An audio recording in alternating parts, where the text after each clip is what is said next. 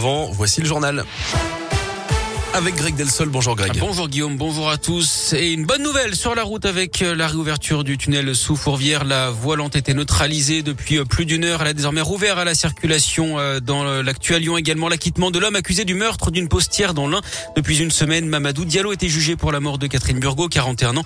Elle avait été tuée en 2008 de 28 coups de couteau dans son agence postale de Montréal-Lacluse, Léa Grillet. Oui, le doute a profité à l'accusé dans ce procès. Mamadou Diallo a toujours clamé son innocence et à l'énoncé du verdict, il a poussé un soupir de soulagement avant d'embrasser les mains de son avocate. Maître Noakovic, elle a salué, je cite, une grande victoire pour la justice. Lycéen de 19 ans à l'époque des faits, il assure être rentré dans l'agence postale, avoir volé 2490 euros en billets trouvés sur place, mais il nie être l'auteur du meurtre de Catherine Burgot.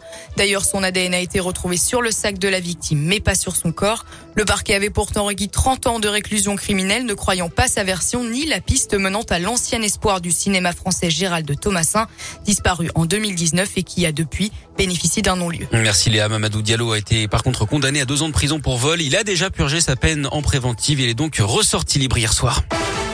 Les suites de l'affaire qui secoue la commune de Tizy-les-Bourgs dans les monts du Lyonnais. Hier au conseil municipal, le maire Martin Sauton a reconnu avoir participé à des soirées alcoolisées avec des jeunes, des mineurs d'un foyer pour enfants de Saint-Jean-la-Bussière. Mais il rejette toute connotation sexuelle d'après le progrès. Les élus d'opposition ont quitté la séance après ses aveux.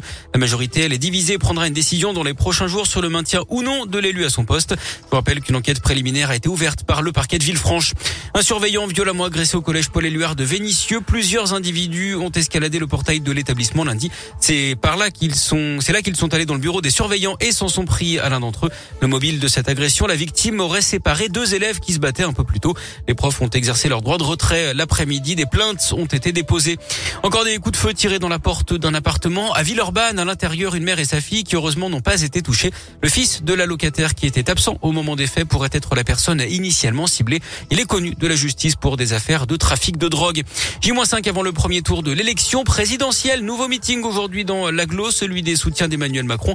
Rendez-vous à 20h, salle de la ficelle dans le 4e arrondissement sans le président candidat, mais avec son ancien ministre de l'Intérieur, Christophe Castaner, ou l'actuel ministre de l'Industrie, Agnès Pannier-Runacher.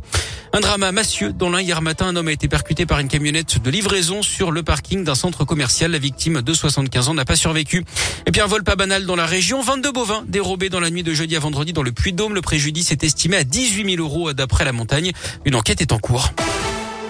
Et puis la meilleure pizza du monde sera-t-elle d'Auvergne-Rhône-Alpes? Les championnats du monde commencent aujourd'hui en lice, notamment Jérémy Vial, sacré ce week-end, champion de France dans la catégorie pizza integlia, une pâte épaisse mais légère. Originaire de l'Ain, il y a plusieurs restos, hein, dont un qui se situe à Lyon et qui s'appelle la Nano Trattoria. 9h03